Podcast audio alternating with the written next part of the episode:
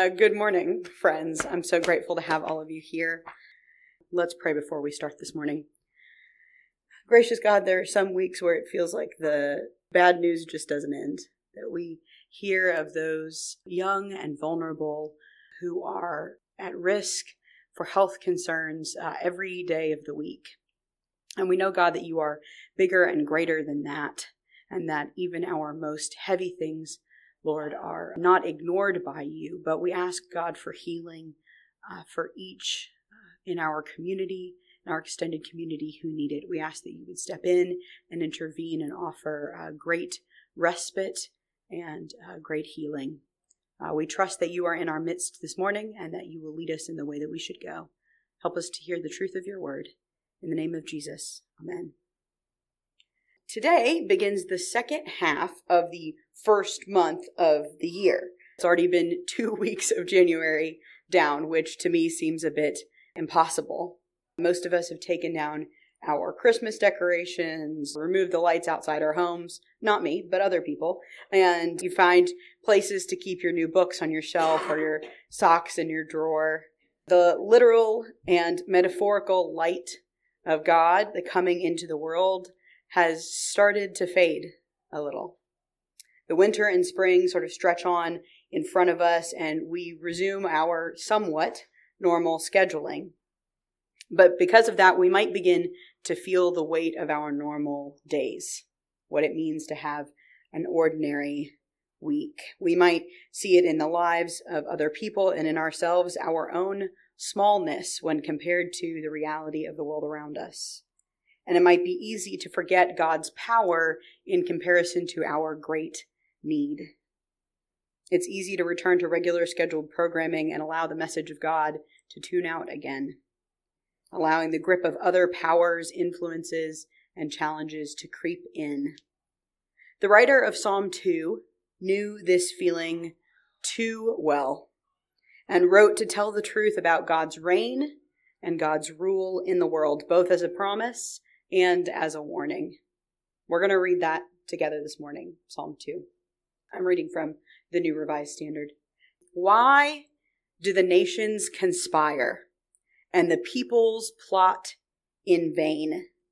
The kings of the earth set themselves and the rulers take counsel together against the Lord and his anointed, saying, Let us burst their bonds apart and cast their cords from us. He who sits in heaven laughs. The Lord has them in derision. Then he will speak to them in his wrath and terrify them in his fury, saying, I have set my king on Zion, my holy hill. I will tell of the decree of the Lord. He said to me, You are my son, and today I have begotten you. Ask of me, and I will make the nations your heritage, the ends of the earth your possession. You shall break them with a rod of iron and dash them in pieces like the vessels of a potter. Now therefore, O kings, be wise. Be warned, O rulers of the earth, serve the Lord with fear, with trembling, kiss his feet, or he will be angry, and you will perish in the way, for his wrath is quickly kindled. Happy are all who take refuge in him. The psalm writer speaks in this psalm about the worldly powers who are conspiring against God and against the one that God has called. This text is about considering humanity's desire for power, for authority, which is, of course, God's to distribute, and the unthreatened nature of God's control. If we make the assumption that David is writing this particular psalm, then these conspirators, we can imagine, are external as well as internal.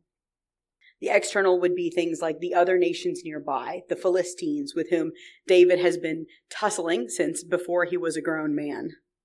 They tried time and time again to gain control over Israel and to prove the rightness of their gods, the might of their army against Israel.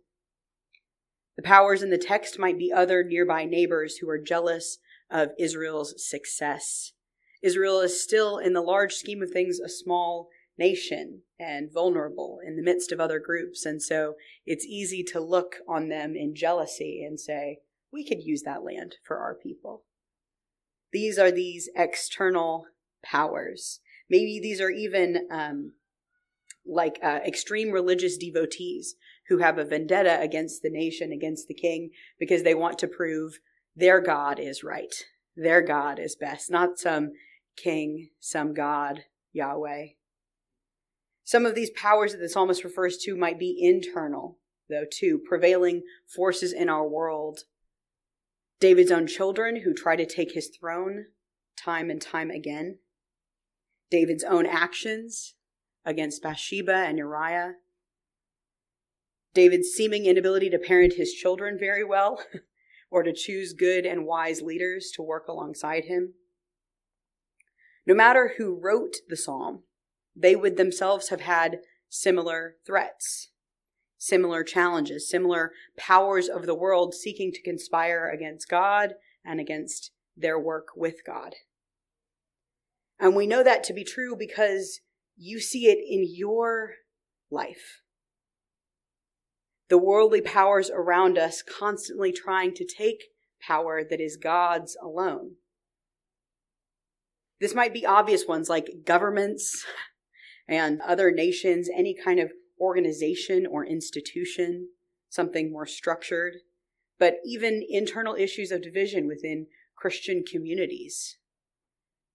In each situation, we see there is an attempt to take power from God, to determine for themselves what is right, what is wrong, how to live and act, how to reward and punish.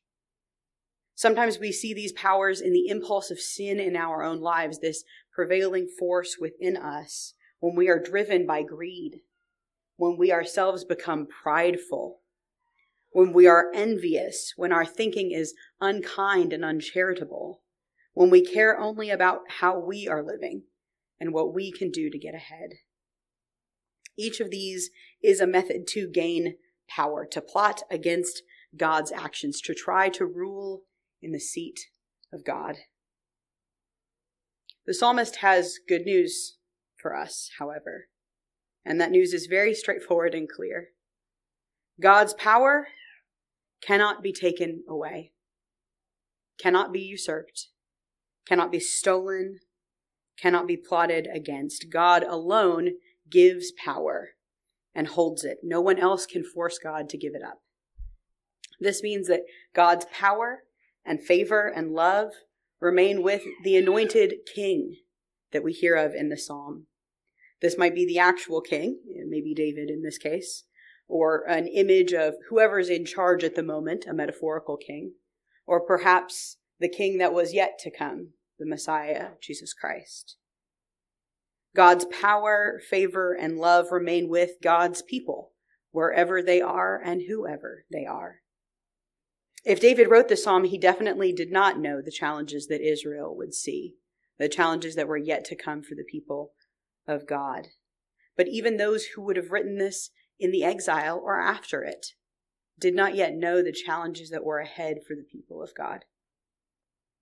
But God's power is guaranteed, even when it functions in our lives more as a threat than a promise. God's power, favor, and love remain in God's hands not given to or stolen by false idols, not even offered to deceiving spirits, but in God's control. And for the writer of the psalm, this is a comfort.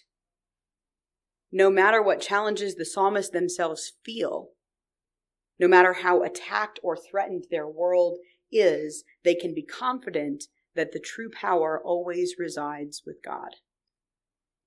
And so also it is with us as we reflect on the world, our internal challenges, and the power of sin, as well as the external things that seek to force power against us, we see that the psalmist proclaims God's power stays in God's hands. God's power remains with Jesus even after death when it seems that evil had won in every category. Instead, Jesus was resurrected in power because they could not take it from him. God's power remains with God's people, inside of church buildings and in places far from them, with all who seek and believe and live as the righteous people of God. God's power remains with us, God's beloved children, offered for our use when we submit ourselves to God to bring righteousness and justice and peace into the world. Power is God's, God's to give, God's to take away, and no created thing can resist the rule of God.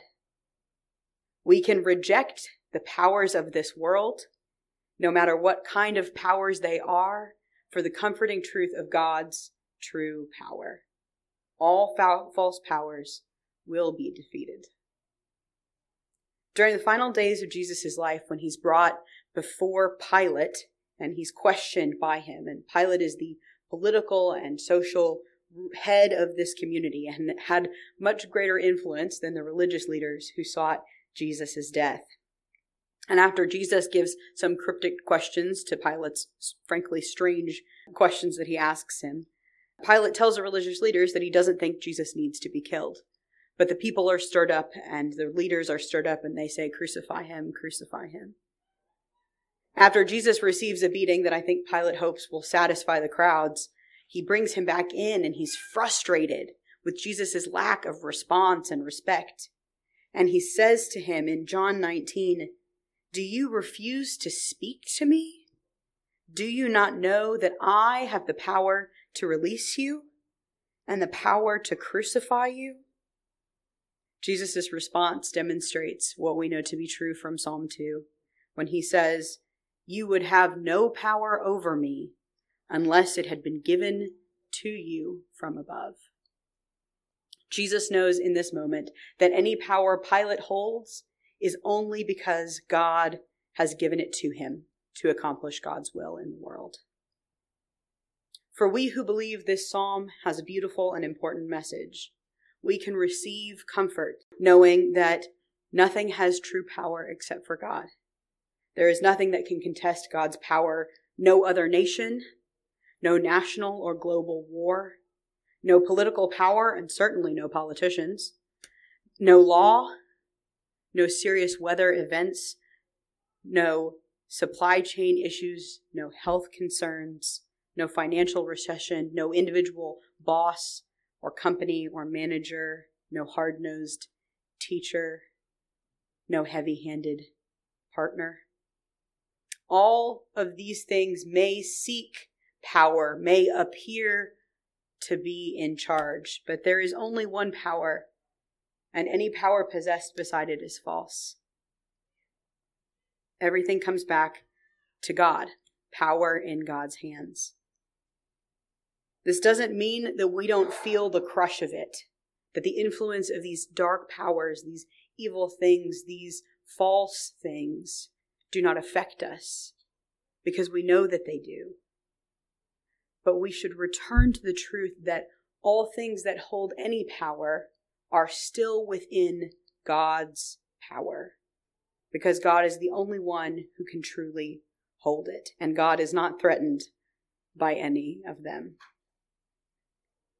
So, as we learn how to take refuge in God's power as our source of security, I would like for us to take a minute and consider what threats you feel most acutely in your life, what powers are most threatening to you.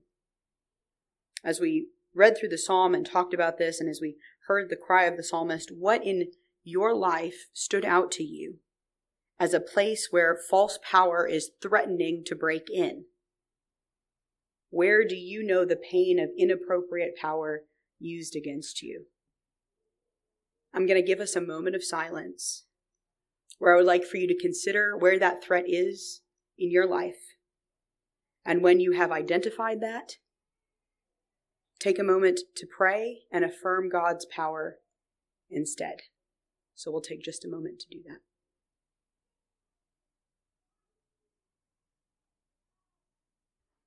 My friends, you will face false powers this week.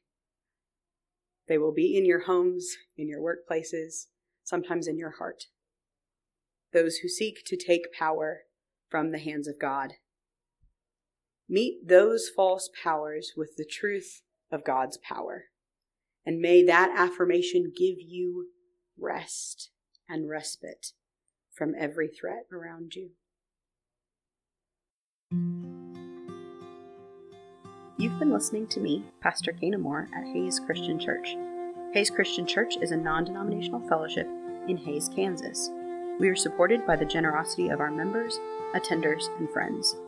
The financial support we raise goes to projects which further spread the gospel to those who do not yet know Jesus, to those local, national, and international missions, and they help keep these podcasts free.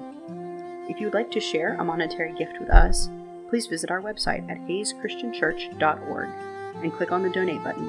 Or you may mail your gift to P.O. Box 1111, Hays, Kansas 67601. If you have any questions, comments, or would like more information, we would love to hear from you.